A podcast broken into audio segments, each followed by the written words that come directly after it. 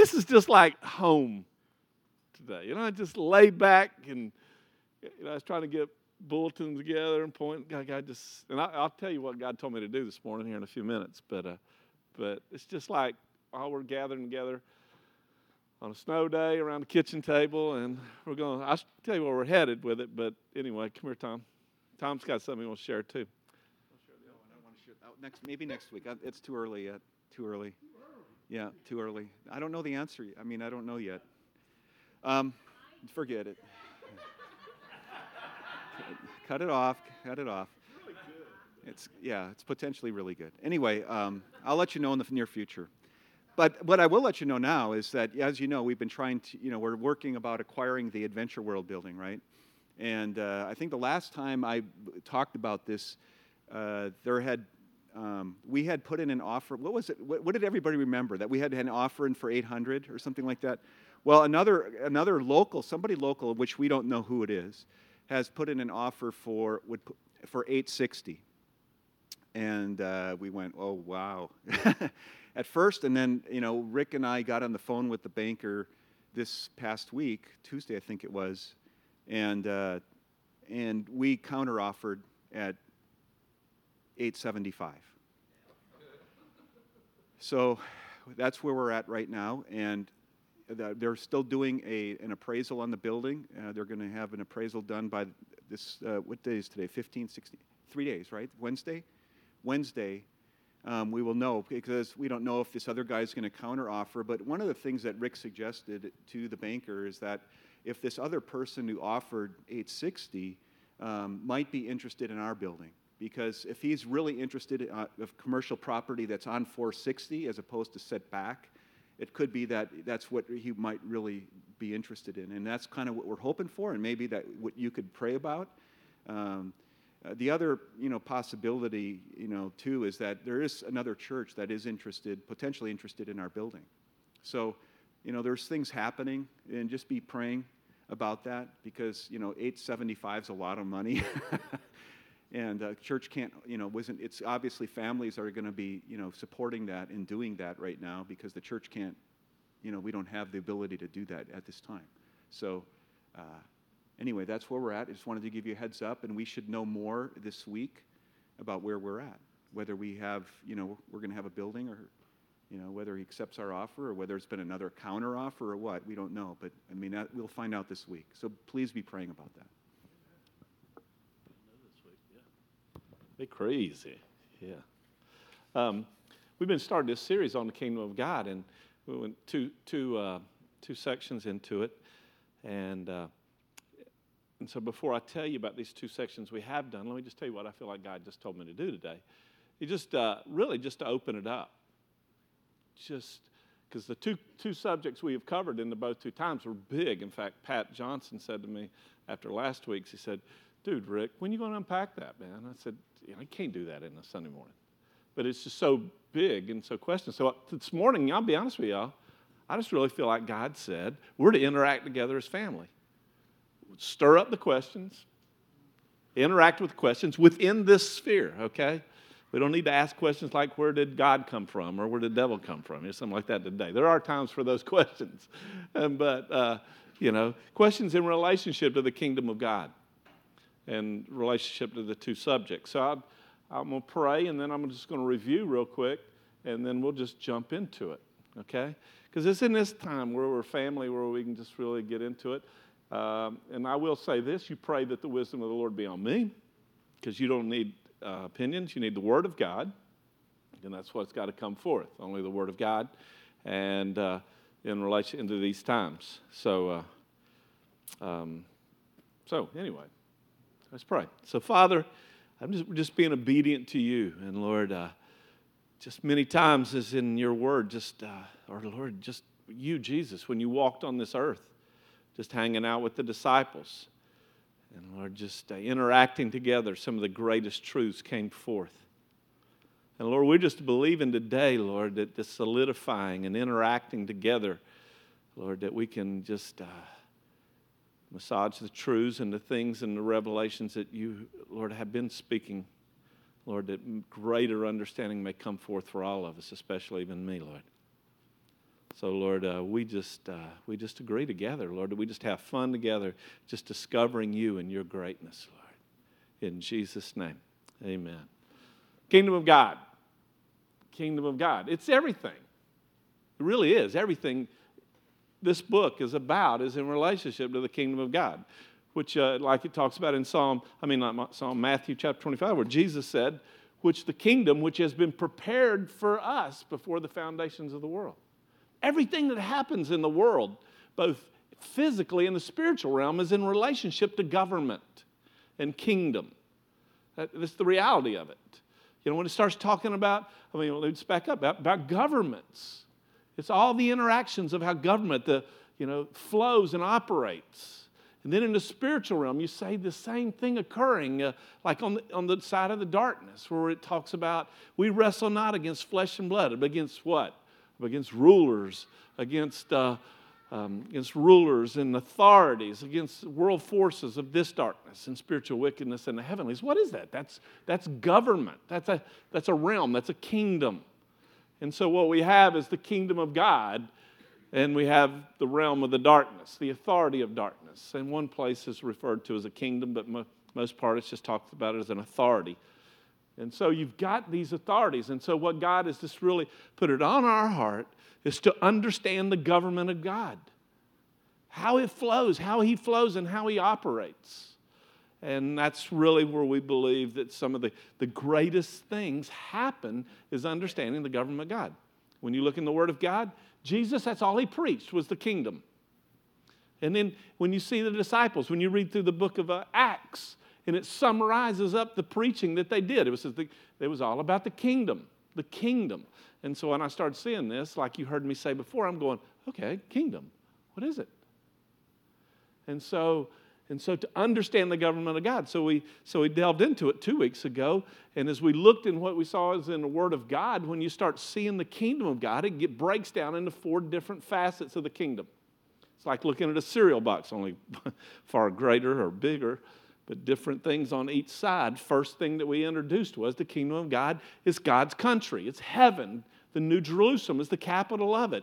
Um, Jerusalem, Israel, in, you know, in the spirit you know, because, uh, you know, you see this reference where Jesus says to the apostles, you know, in the regeneration, you shall stand with me, judging and ruling the 12 tribes of Israel. What? So everything. So you get this government of God in heaven. So it is functioning now. It's very well functioning now, ruling everything in the spirit, which has an effect in the physical. The second thing we said with the kingdom of God is the rule and the reign of God. You're going to have a kingdom, you've got to have a king, and the king has to do what? Rule. And so we've got his country, his rule and reign. The third thing is, is how the kingdom functions, the characteristics of the kingdom, the life of the kingdom. It's, y'all, it's, that's why John the Baptist or Jesus, when he burst on the scene, he says, Repent, for the kingdom of God is at hand. Why is he saying repent? Because why? Repent means what? Another mind, another way of thinking, because here's a kingdom coming that you have to think totally different. Totally different. You know, like for example, totally different in authority. Like authority in the, in the realm of in this world, the, those who have authority exercise it over it. Uh, Matthew chapter 20, verse 25. So if you have authority, you exert over and Jesus says this it's not so among you. Who, he talks about whoever's got the authority does what? Serves. So it's opposite. The kingdom of heaven functions different than the realm of this world. So, and so that's one of the things that we're just really discovering. Okay, how does this, how does the life of the kingdom, and we'll we'll be getting in that at some point in time. And the, the fourth facet of the kingdom that we introduced was it's the king. Him. It's him. Lest we forget, it's not about political parties. in fact, there's only one political party in this.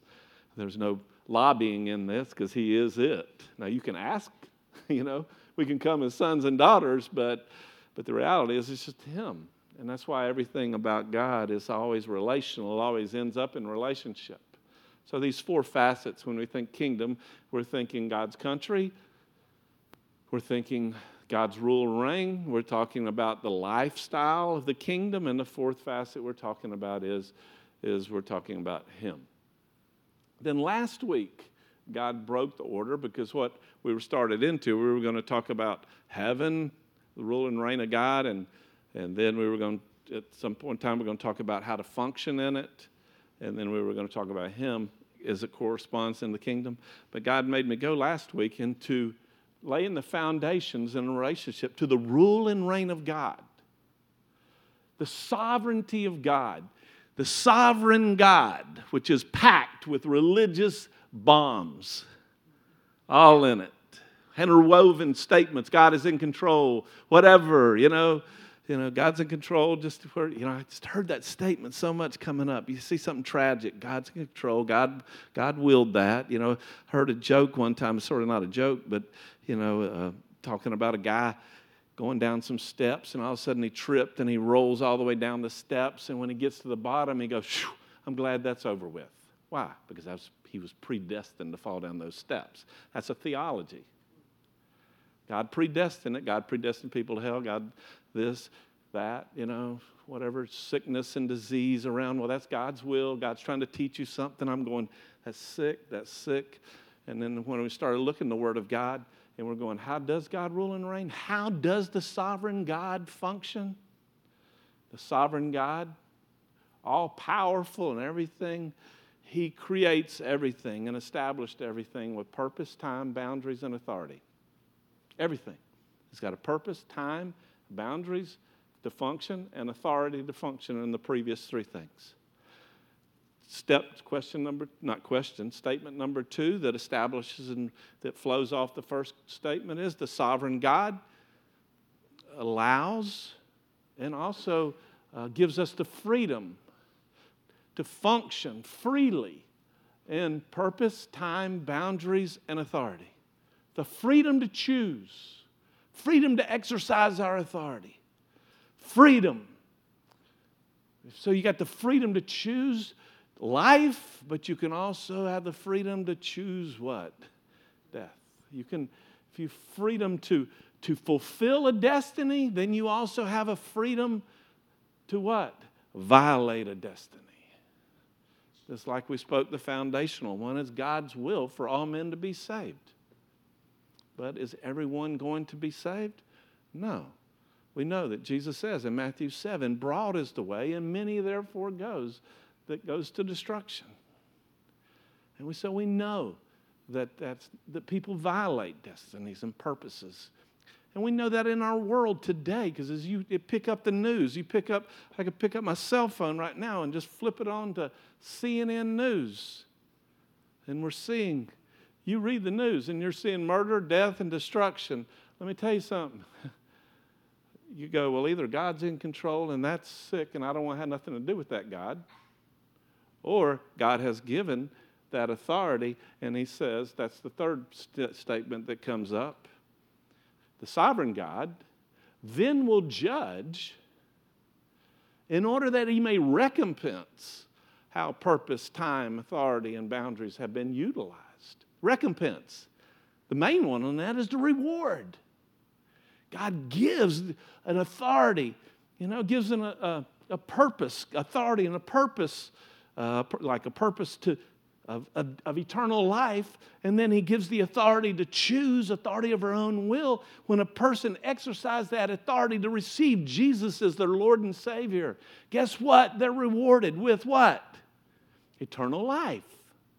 But it doesn't, it doesn't end there. It doesn't end there at all because our purpose is not, uh, you know, in fact, we could stop here about this purpose, and I probably should. We will at some point in time because you realize that you have two purposes. You have a purpose in this age, but that's not your purpose. This age is not your purpose. Your true purpose is in the age to come. That is your true purpose. Jesus' true purpose was not to die on a cross. Jesus' true purpose is to have a name above every other name. The cross was just the seed in order to receive the what? The name. And so everything in our lives, y'all, in this age is nothing but a seed. Everything. How are we going to spend it? How are we going to invest it? And so God judges how we invested. Read the parable on the talent, read the parable on the pound. For we must all stand before the judgment seat of Christ to give account for the things we've done in our body, whether they be good or bad. To reward, that's God's heart. In fact, you read 1 John chapter 4, verse 17. God's desire is that you and I have, can have confidence on the day of judgment. That's the exact statement. Because why? You fulfill a destiny. And that's where you, God's heart, ah, you know, well done, good and faithful servant. Enter into the what? Jo- the joy of the Lord. So, God's sovereign God establishes and creates everything with purpose, time, boundaries, and authority. The sovereign God allows us the freedom to fulfill purpose, time, boundaries, or authority, freedom to fulfill or violate purpose, times, boundaries, and authority. Third thing the sovereign God is judges how purpose, time, boundaries, and authority are used, or I mean, judges to recompense how purpose, time, authority are used. Fourth thing is, the, which is really exciting to me, is the sovereign God seeks to redeem the violations of purpose, time, boundaries, and authority in this age. Because guess what? Every one of us, our purposes have to be redeemed. our time has to be redeemed. Our everything about us has to be redeemed. And God says, ah, bro, there's not the weight's not on you, the weight's on me to empower you to fulfill it. Just, just rest in me. And you'll fulfill it. So anyway, those were the four things that we spoke last night, last night, last week. Last week. And so, uh, you know, with those foundations, I'd really just love to just go, okay, y'all, Let's just get into it because you think of so much in this stuff. Like uh, every, every one of those four statements I just made is pregnant with m- just massive amounts of information. And like Pat said to me last week, he said, Rick, you just try to destroy everything I once believed. You know, just by saying that. Well, it's God's will. God's will. Is it? is it? And so, you know, anyway. Anyway, so anybody want to go first? Here's your opportunity. I got a question. Uh, could you give some uh, explanation of how uh, the binding and loosing principle that is given to us relates to the kingdom of God? dude, you just. oh, all right. All right. yeah, that's a good one. Yeah. Go to go to uh, Ecclesiastes chapter three. Psalms, Proverbs, Song of Solomon, Ecclesiastes.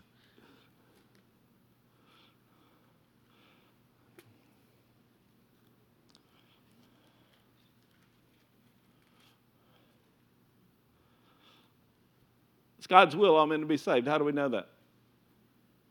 How do we know that?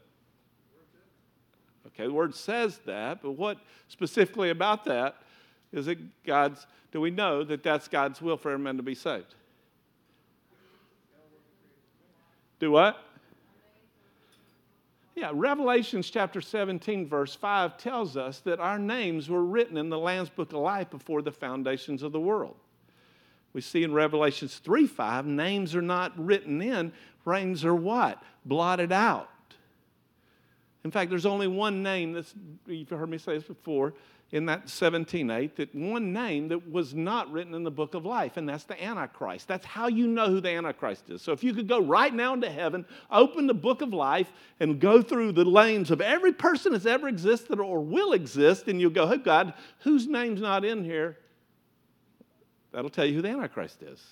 Because that's what it says in that verse. All those who dwell on the earth will wonder whose name, it's singular, has not been written in the book of life from the foundations of the world. 13. Well, there's 13.8 and 17.8. Both of them. 13.8 talks about Jesus being named uh, crucified from the foundations of the world.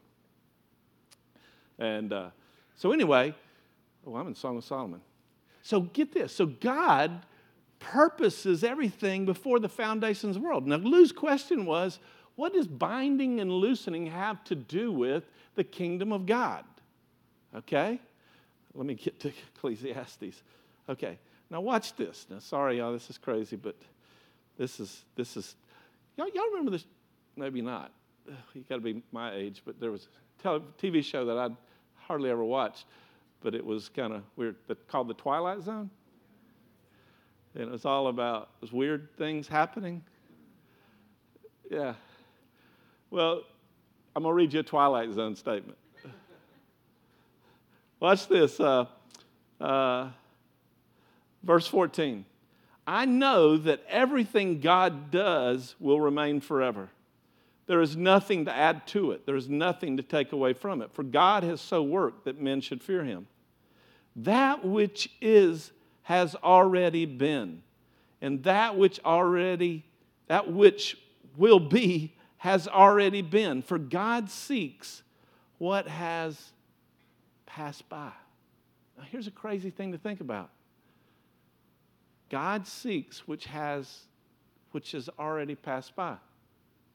That which is has already been. That which will be has already been. What is that?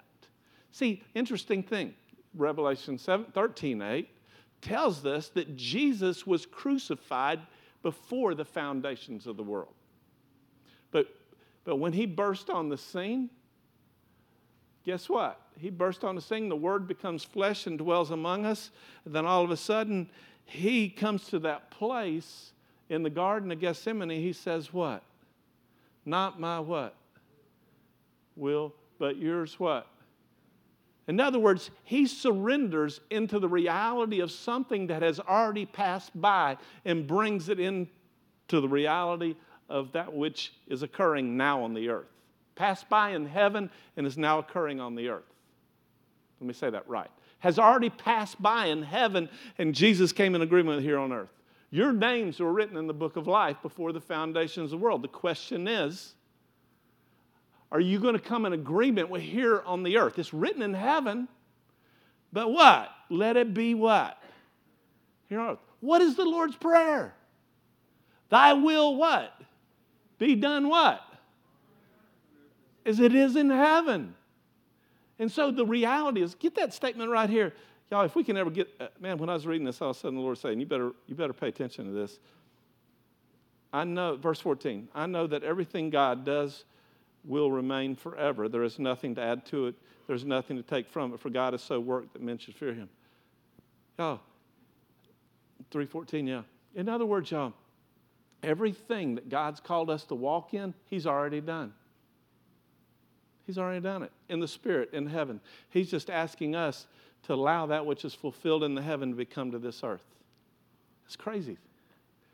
It's crazy to think about.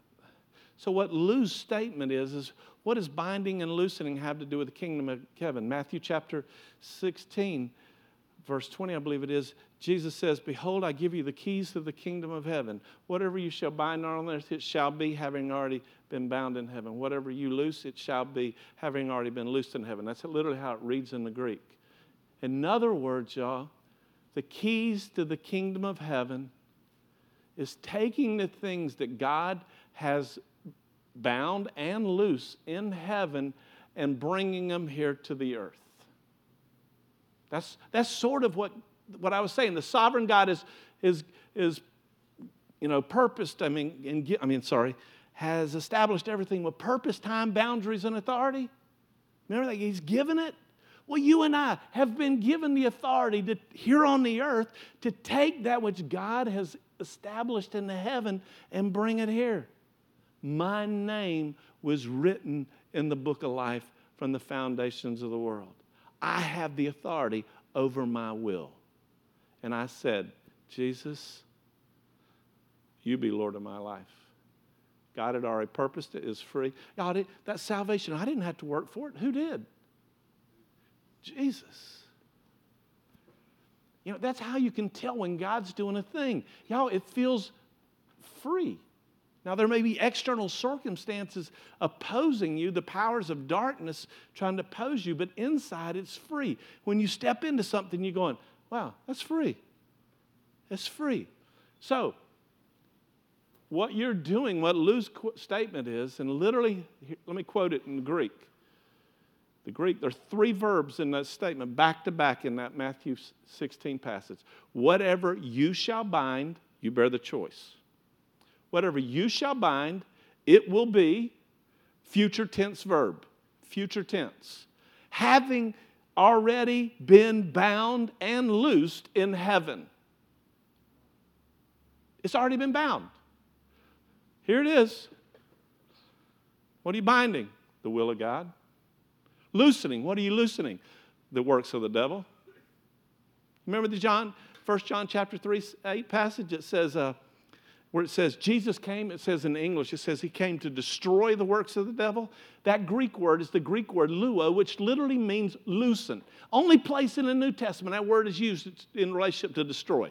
Every other place it means to loosen. So you bind the will of God, you loosen the works of the devil. So that is are the keys to the kingdom of heaven.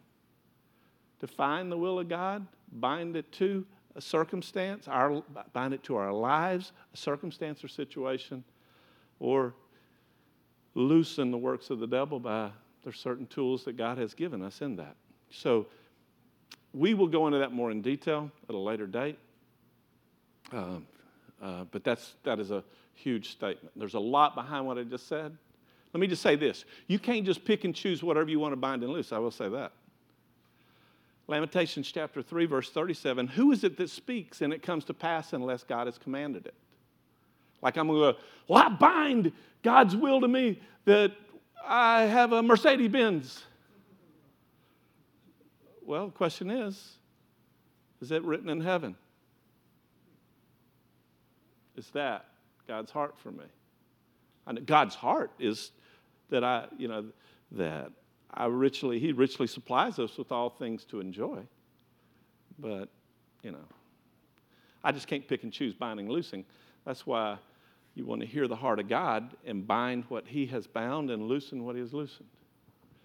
So, great hardcore question, much more to deal with at a later date. Don't ask me any more about that one because that's, that's, we got to go to that at a later date. Anyway, any other questions or thoughts, please? Ted.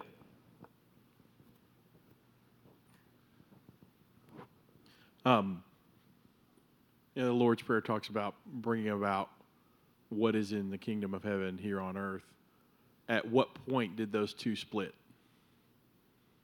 At what point specifically were those two not the same?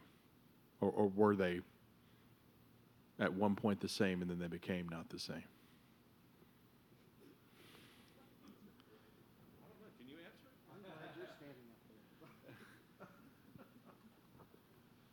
At what point would the kingdom of God and the will of God split?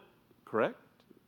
I don't know that for sure, but if you, uh, if you pushed me and stuck a gun in my head and say you got to answer it, I would say in the Garden of Eden. Sin creates what? Wages of sin causes what? Death means to what?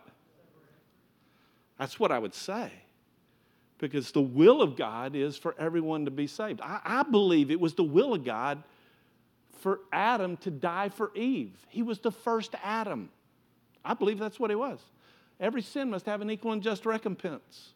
It talks about in 1 Corinthians chapter 15, the first Adam and the second Adam. The, the second Adam died for his bride, us. The first Adam wimped out. Die for? what? It could have been over with right there, y'all. It could have went over with right there. Eve ate the fruit. Okay, she ate the fruit. Big whoop relationship got screwed, you know? Religion won out. You know, that's what the tree of knowledge of good and evil was religion. But Adam, right there, he could have said, I love you and I love God. Every sin must have an equal and just recompense. Wages of sin is what? I die for you, my bride. And if he would have died, God would have done what he did to the first one, right? Second one, raise him from the dead. That's what 1 Corinthians chapter 15 is about. First Adam, second Adam. So I think it was in the Garden of Eden, and there was the opportunity that, in relationship to what you just said. The will of God in the kingdom, God could have was divided there, but also could have been redeemed at that point in time. So, so Jim, no, no, you can't answer. If you answer, you got. If you ask it, you got to answer it. Just the question. what about the sin that occurred when uh, there was rebellion in heaven, as in regards this question? I, I, that's a good question. Um, we see in, go to, uh, what about the sin in heaven of, of Satan, rebellion in heaven? In Ezekiel chapter, um, let me just wait a minute, let me make sure. Isaiah 28, either Isaiah 28.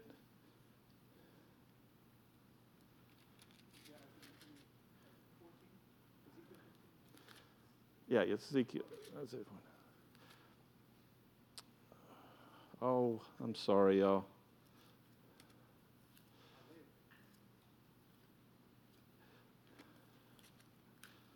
My mind sometimes freezes up.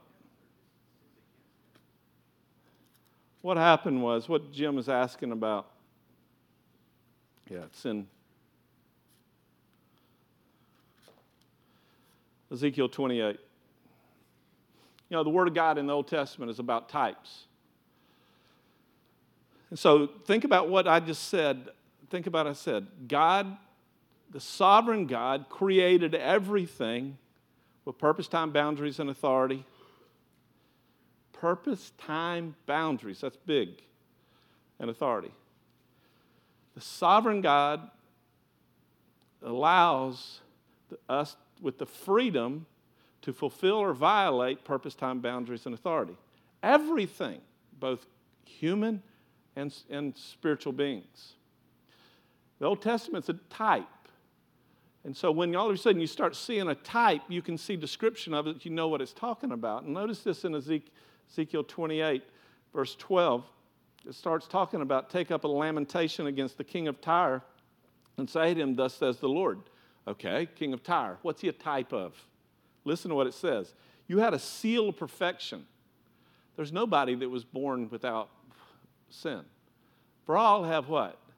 Sinned and fall short of the glory of God. But whoever this is, or whatever this is, has a seal of perfection. And what I believe is, let me just tell you what I believe, this is the description of Lucifer, the uh, archangel of Jesus the third, uh, the third facet of the Trinity, or however you number it.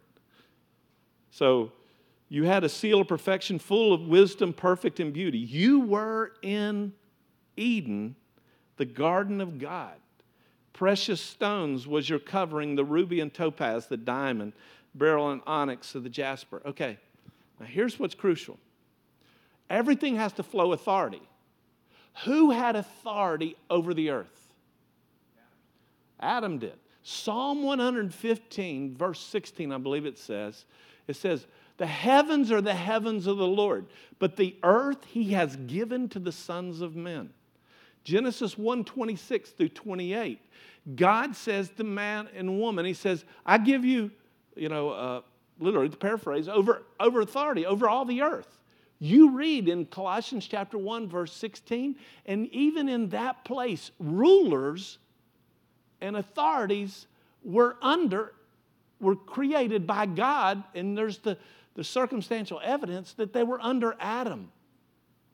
So Adam had authority both on the physical realm and the spiritual realm.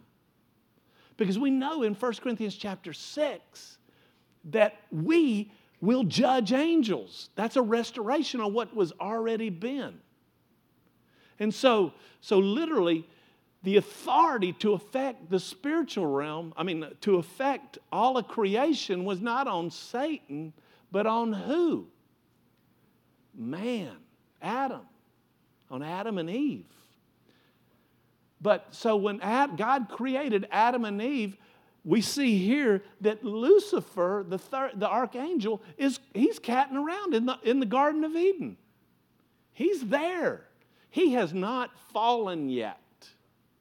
So he falls at some point in time after creation. After man is in the garden, Lucifer, we see this where it goes on. It says, Every precious stone was your covering ruby and topaz, beryl, onyx. You know, list all these stones, golden workmanship. On the day you were created, they were prepared.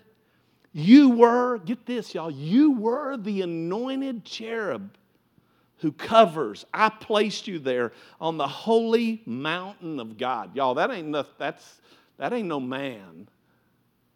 That is Lucifer. What I mean, you're right. God gave man the authority, and I think what happened was Lucifer became jealous because he recognized that the angel's authority was limited. And when Lucifer saw that man's authority to govern the earth was unlimited, God gave him complete and absolute authority to, over the earth. I think Lucifer became jealous and therefore looked for an opportunity to cause Adam and Eve to sin so that he could usurp that authority. I think, I think it was like Tom said. You got these powerful spiritual beings that powerful but authority drives everything. Authority drives everything. And so I just believe when, that, when, when Lucifer's catting around, all of a sudden, one of the things he's, I will raise himself up against most of God, he's going, Who are these wimpy human beings? They're telling me what to do. And, and that's that, Tom, in, in, in Isaiah 14, you see the same thing where it says, How you have fallen, verse 12, you have fallen from heaven, O star of the morning, son of the dawn. You have been cut down to the earth. But you said in your heart, I will ascend to heaven. I will raise my throne above the stars of heaven. I will sit on the mountain of the assembly of God in the recesses of the earth. I will ascend above the heights. I will make myself like the Most High. Now, let me just summarize this. Lucifer fell. You have creation, Garden of Eden established, man's created, Adam and Eve's created. They're functioning, ruling over the earth, and uh, both physically and in the spirit, because God don't create sin. Lucifer tempted man, and we know man, Lucifer fell before man fell, but Lucifer, all he did was just led angels. They don't have the authority over everything. All they can do is just be sentenced to hell. Matthew 25, 41 hell prepared for the devil and his angels. Now, when Lucifer tempts man, there's where you destroy the will of God. Not destroy. Well, the will of God for man gets destroyed. Separated out. Separated out. And so all of a sudden, God's will is for every man to be saved. Guess what? There's the reality that people have sinned and far, and so all of a sudden they exercise that authority God, we don't want you. We want our ways. And so all of a sudden, the violation of God's created beings who were destined to be what, y'all? Our destiny, two things are huge.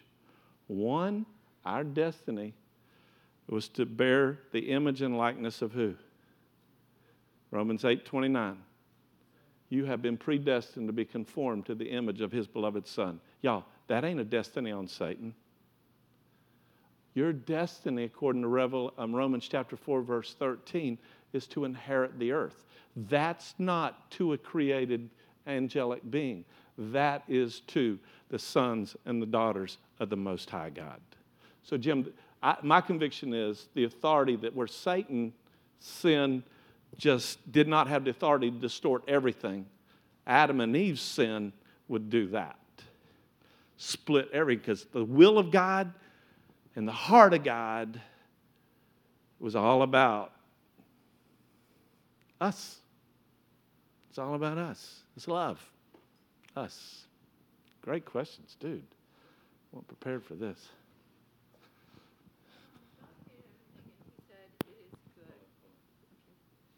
God created everything and he said, It is good. So it was beautiful and right and lovely. Where do all these negatives come from in the world? Did Lucifer have anything to do about that? I think uh, Lucifer uncovered what Adam and Eve had t- taken their authority to do, and he uncovered it. He tempted, tempt. He's called the tempter. What does tempt mean? What's it mean? Do what? Pass through. Temptation is a door. All Satan did was provide the door once he fell. Now, God created it good, but anytime you create something with freedom and you create it with the freedom to bless, judicially, there has to be the freedom to what? To what? To, yeah, to, vi- to violate it. So, so what all Satan did was uncover what was in man's heart. Because what did God tell Adam and Eve to do? Two things. Eat freely from any tree in the garden. Freely eat. But then he says, what? Then he warns them. He says, don't eat of what? The tree of the what? What did we say the tree of the knowledge of good and evil was? Religion. It's the form of God without relationship with God. You, woman looked at it. Oh, you could be blessed. You could be wise. All of that. It says it's good for food. God says, Oh, taste and see that the Lord is good. You know, the tree of life was the Lord. And so what happened was, God said, Don't eat of this, just don't go to religion. Just come to me. Eat of any tree. That, don't be, let it be about knowing what to do and what not to do. Y'all, that's religion. When we preach sermons all about, and we, and we make the Christian life all about what to do and what not to do, you know, you know, you realize how many questions there are in the Word of God that God, I go, God, just say it plainly. Say it plainly. Would you just say it? What do you just say it plainly?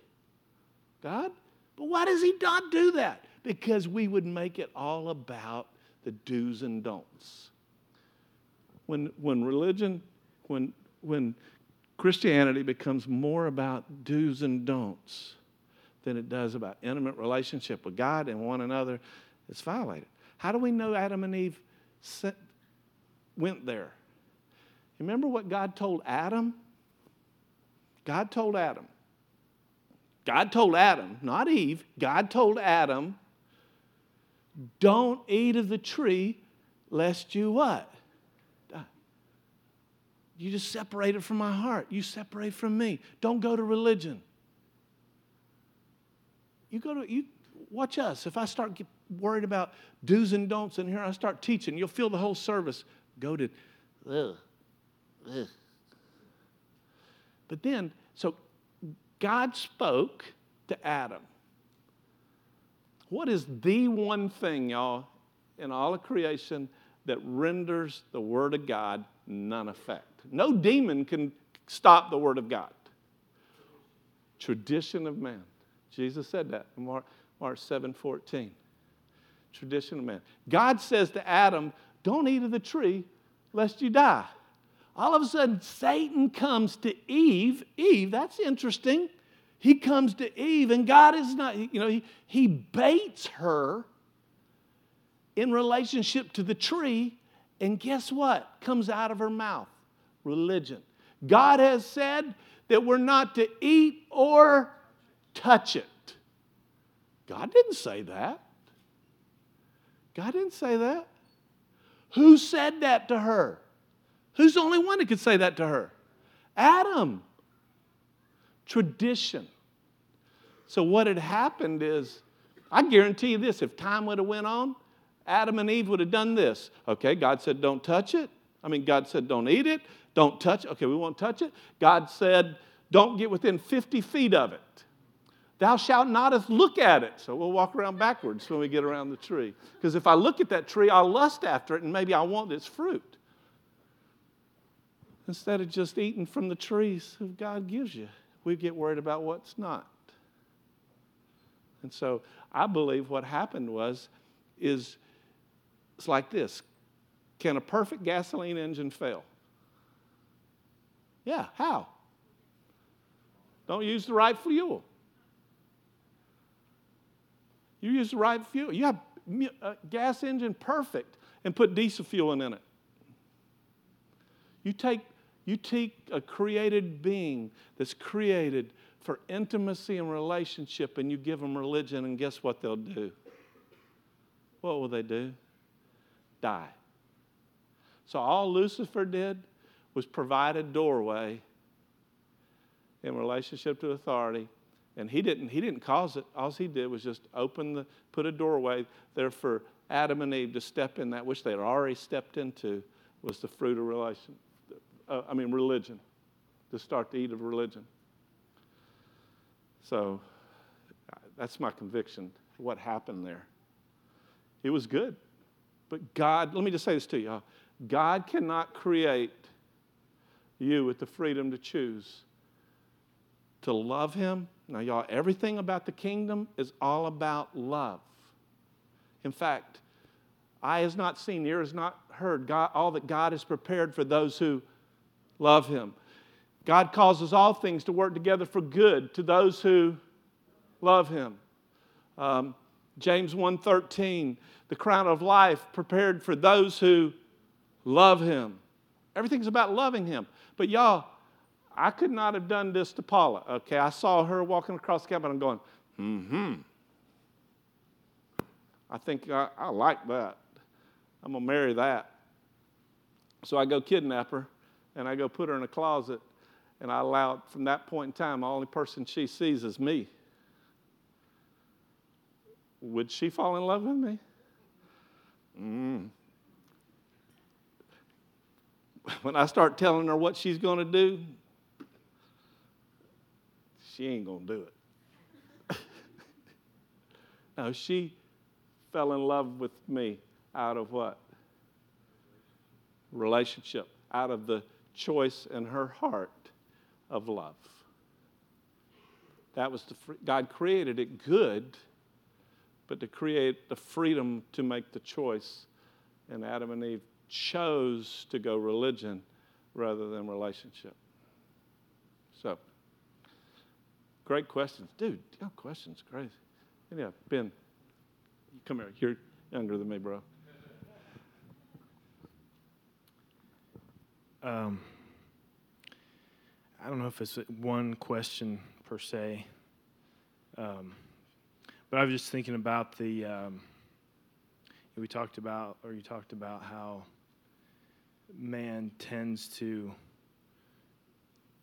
like you're talking about the tree, you know, and if Adam would tend to, you know, make rules, well, we can't look at it or, you know, add stuff to it. And I just started thinking about, well, you know, like what this lady over here said about God created everything good. And I was just thinking about all the tendencies that humans have to do things. Is there like to, that that are usually bad, but it's you know seem to be in everybody? Is there like are those things the flip side of something good, or are they actually good things that are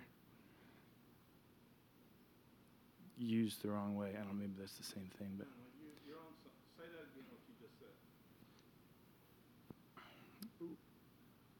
Yeah, I mean, what what exactly is the tendency, human tendencies that we have?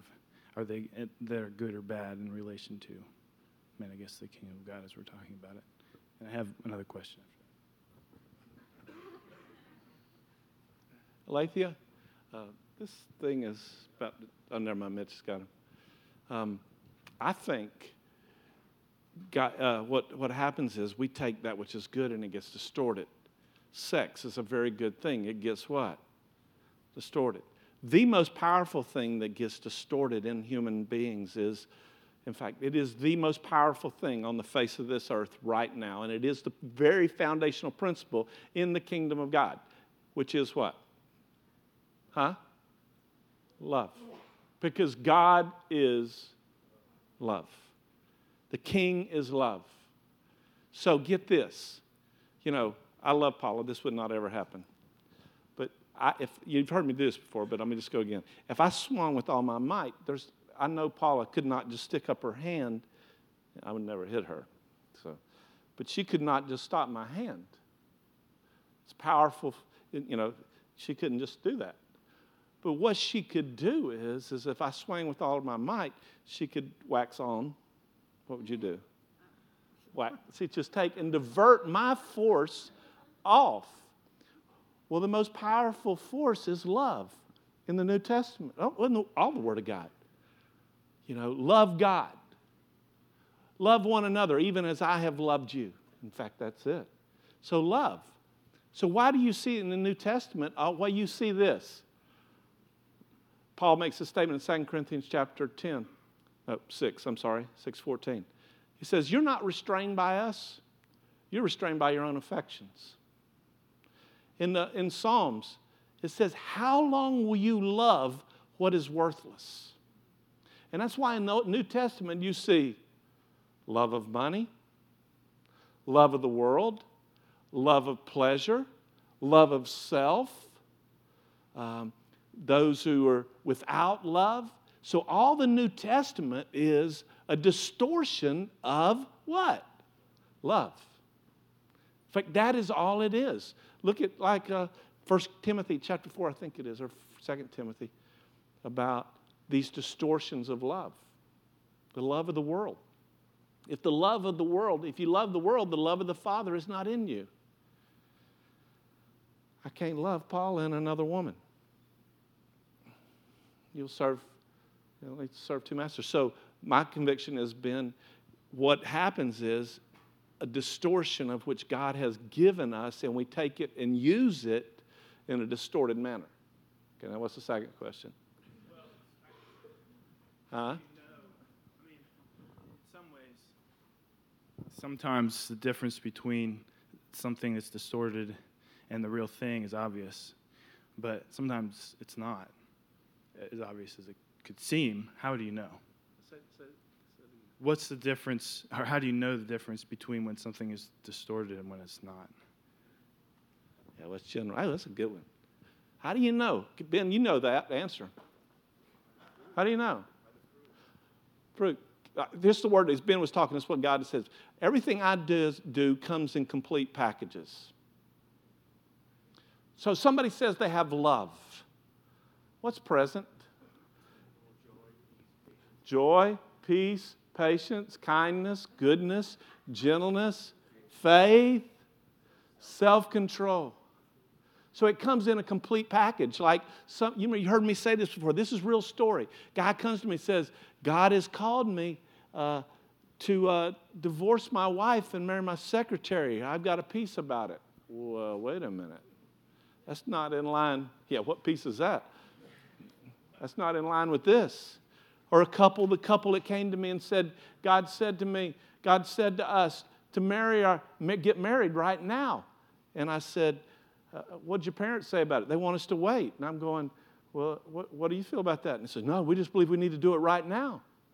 Well, sorry, that's not God. You're not in love, you're in lust. They got real mad at me. Said, How can you say that? Well, it says love, joy, peace, Patience. When there's patience, like uh, who was the dude that lasted seven years, waited seven years? 14 years. Jacob. Seven years, 14 years. He waited. Dude, that's a long time to wait for a, for a woman. That's love. So, what God's saying is, how can you tell?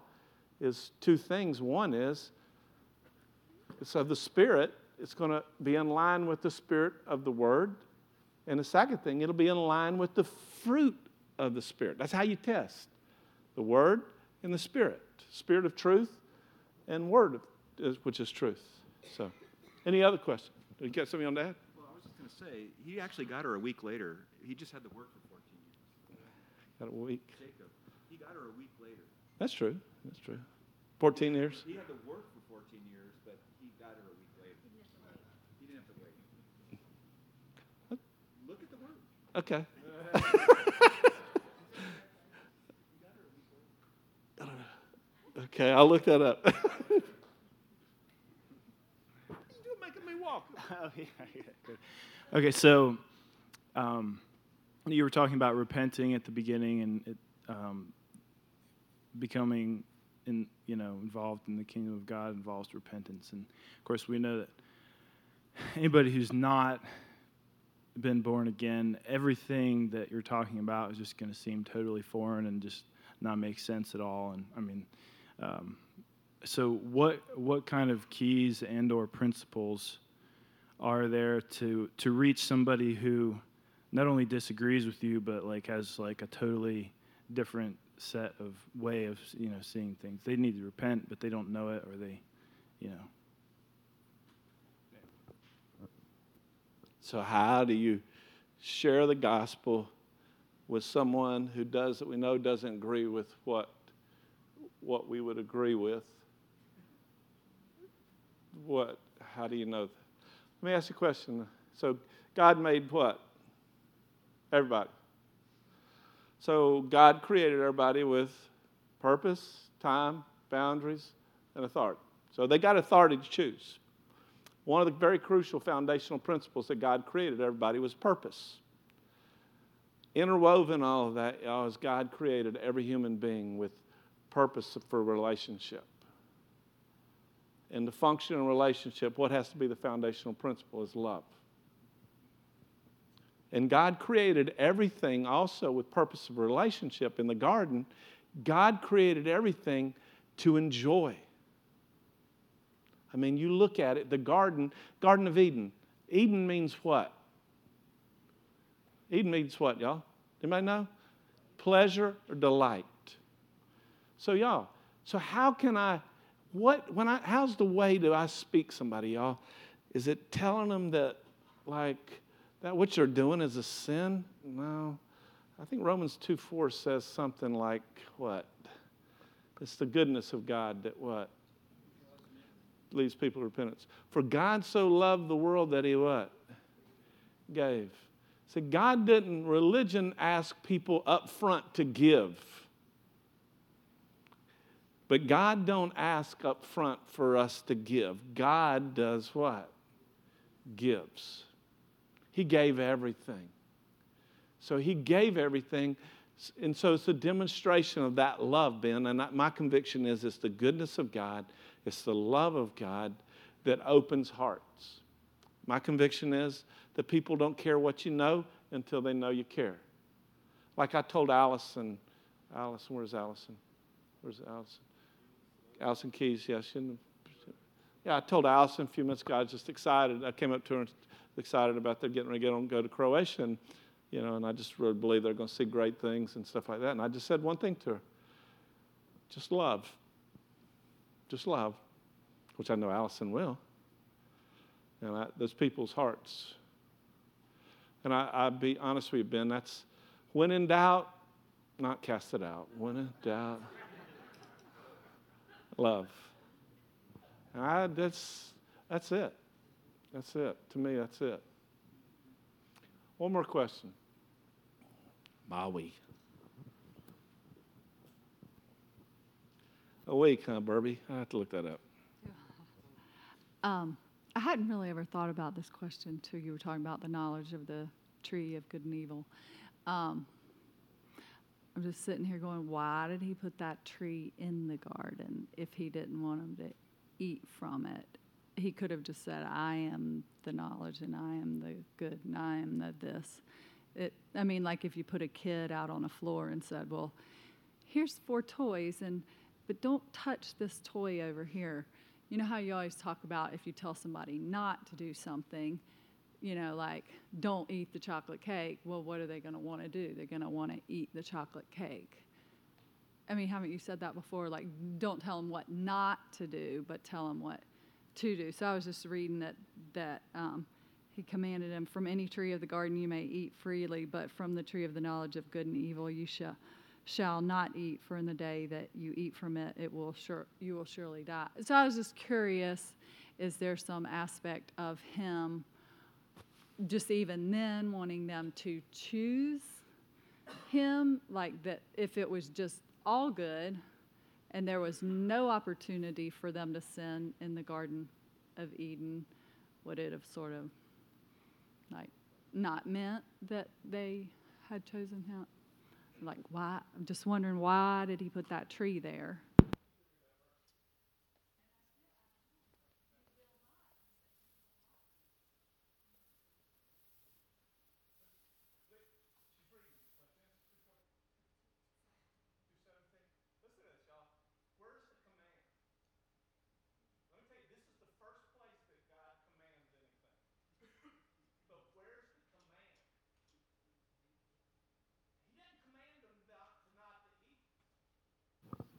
Just the condition of eating is dying.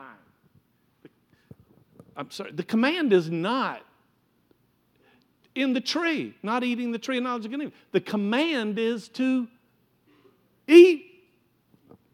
Read it. Um, the Lord God commanded the man, saying, From any tree of the garden you may eat freely, but from the tree of the knowledge of good and evil you shall not eat. For in the day that you eat from it, you will surely die. That's just a, to me, the way I read the Hebrew, I broke that down. The way I read it was the command is to the tree to eat. The command is not in relationship to the tree of knowledge of good and evil. The command is to eat freely. Eat freely. You're created to eat freely. Live. But if you eat of this tree, you will what? Surely die. And I'll be honest with you. Now, this is a statement. I don't know. I'm going to say this, and y'all may kick me out. I don't know if there was a tree. I don't know. It probably was. I don't know.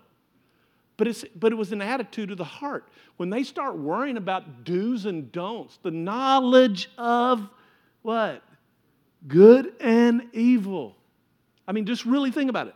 It's the knowledge of good and evil. Is knowledge of good and evil bad? No. God says, man, after they fell in Genesis 3, God said they become like us, knowing good from evil. But to know good from evil from apart from relationship is sick. It's death. It's death. So, Molly, way I've understood that passage is the command was, was in relationship to eating and not was just a condition. Here's this tree. Don't go there. It's not life. You die. And so I think it was a condition, you know, just a statement of condition. You were asking why would God put the tree there in the first place? If I ask my wife to marry me, it's a question. Uh, if I say, You will marry me, then even if she does marry me, I didn't give her a choice. You know, I didn't, I didn't give her an opportunity to, to say no. You know? So it's kind of like for me, the tree was, Do we love God? And he gives everybody that choice. And it's kind of like if we really love him, we're free to choose. That's how he knows we love him. Yeah, it's just a choice to love. Uh, Burby's question that was a prophetic week. That's seven years. That's what that got me. So, anyway, anyway, that's Burby, and sorry. I mean, I guess summarizing, dude, those are great questions, y'all. Uh, and y'all, we start pursuing the kingdom of God, and uh, can I summarize something that was all in my heart in last week? And I really probably reiterated, should have reiterated at beginning the service and at the end of service when I started making these huge mass statements about, about the sovereignty of God. The sovereignty of God, my heart was there were three things that that was to reveal. One, just the awesomeness of God. I'm talking about what kind of authority, power, ruler over the universe. I mean, just that he could dictate where he could, where he, if he wanted to, he could dictate how we were going to have to do it.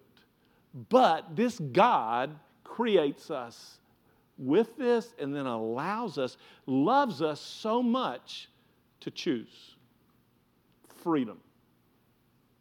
Freedom. Y'all, let me tell you something. Go to the Middle East and go to Muslim countries and go where people do not have the freedom to believe. There, you know what is not present in that place a lot within the circumstance of the government is a heart of love and value. Let me tell you something. where it, there is no freedom, no freedom to love. Choose to believe. You will believe. That's it. You will believe. That is the Antichrist.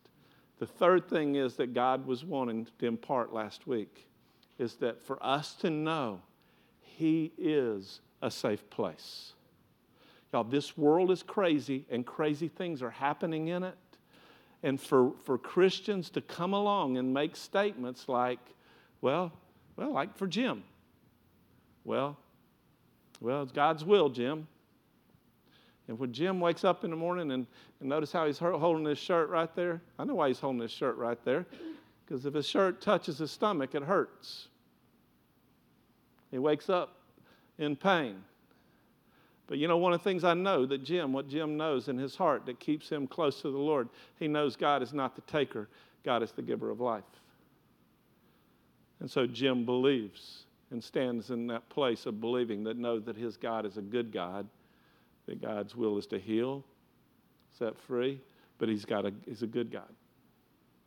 And so in this last week was the heart to know that God is that safe place. He is, y'all, when it says He is a good God, you know what it means? He's what? He's good. He is good. And He promises us He will. You know, I don't think God caused this, but I, I believe this with all my heart that God will cause all things to work together If, it, if Jim ain't healed in this age, I guarantee you this, like I said to y'all last week, God will declare over Jim, you know, faithful. There's other people in this church, uh, Beth and Jeff with Maya. Y'all seen Jeff carry Maya around? Oh, there, there they are. They're here.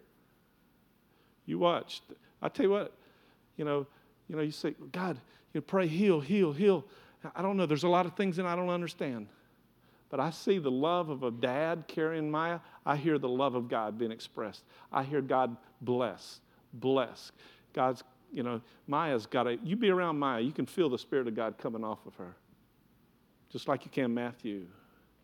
God don't cause all things, but He promises He will cause what? All things to work for good. I just believe, like over Beth, I could, see, I could hear when I was talking to them a couple weeks ago at at Mitch and Leah's house, I could hear God's just declarations over in heaven blessed, blessed woman, blessed of God, blessed of God. So, anyway, I, there's much in that. Did I hear something to make it? Well, anyway, close shop. Well, it's just fun to just be able to hang out with y'all and just sort of go answer questions that are just crazy. I didn't think would go here, so. Love y'all. Can we pray?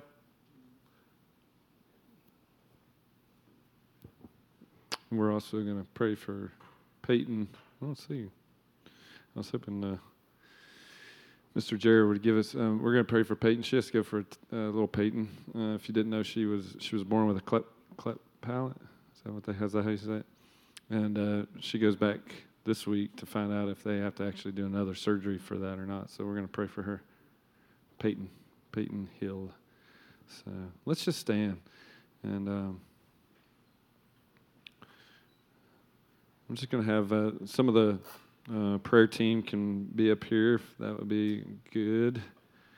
Um, I just encourage you this morning uh, as I pray, you know, there's going to be some men and women up here, you know, just after the service as, after we close. If you just have, maybe you have some more questions. Maybe there's a question that's been burning your heart that you just need some prayer for. Um, maybe you just need, maybe there's a place where you're like, man, I, I need just to walk with the Lord, and I need somebody just to lead me in that. And, or maybe I just need some agreement in some areas. We're just going to agree for that. We're going to agree for Jared and, and uh, Lee and for Peyton. So, Lord, we thank you for this morning. God, we thank you that God, once again, we thank you for the sweet presence, God, just your goodness, God, that will continue just to lead us to places that, God, just to, to you, to your glory, to your goodness, God. So, Lord, we thank you for this morning. We thank you that, or this afternoon, we thank you for just the way that um, even just orchestrating a time just to get together as family. Uh, that's what we're about, Lord. It's a heart to create and to, the the family of the of the of God, just the family of the King, sons and daughters. God, right here in this place. And Lord, we just want to pray that everyone in here, I want to pray that God, number one, that they would know that they're loved this morning. They would know beyond a shadow of a doubt that you love them, that you have a heart for them, and that you want just so much uh, the, the greatness of God is in them and on them, and that you put their names in the Lamb's Book of Life for a reason because you want to have relationship with them. And Lord, I just pray today if anybody needs to make that solid and sure, God, that they would just come and grab someone and say, I need to make that solid and sure that I receive Him as Lord and, and Savior. But Lord, if, there's just others that just need the, the, the encouragement, I just pray in Jesus' name that they would come. And Father, we just want to lift up as we're closing, just Peyton this morning. I just thank you that, Lord, even just being there when she was originally having that surgery, Lord, uh, many years ago, feels like a lot, but I just know that uh, you're wanting to just come and, and just bring uh, resurrection life in that. And Lord, we just pray for that, that whatever they're testing her for, God, that she would not need surgery. And when, Lord, we just pray in Jesus' name, you just, everything would be closed up well and just be uh, supernaturally, God, just uh, made well. God, we just thank you for her. We thank you for the kingdom of God in her. There she is. Lord, we just pray in Jesus' name that your, your kingdom, the kingdom of God, would be present over her as they do those tests and, and as those test results come back we just pray for the, the, the testimony of the lord so lord we thank you for her we thank you for the kingdom of god in her we thank you for for peyton and we just bless her and we just ask in jesus name that your kingdom be over the hill family uh, th- this week and so lord we love you we thank you we bless you just pray thank you for the sunshine that uh, Lord, we just ask in Jesus' name that you would just um, just carry us throughout this week, God, with your goodness, with your greatness, in Jesus' name. Amen. Amen. Well, come get prayer if you need it. Just these guys are here. If you have something to agree with, we want you to come this morning. All right. Otherwise, have an awesome, blessed, incredible week.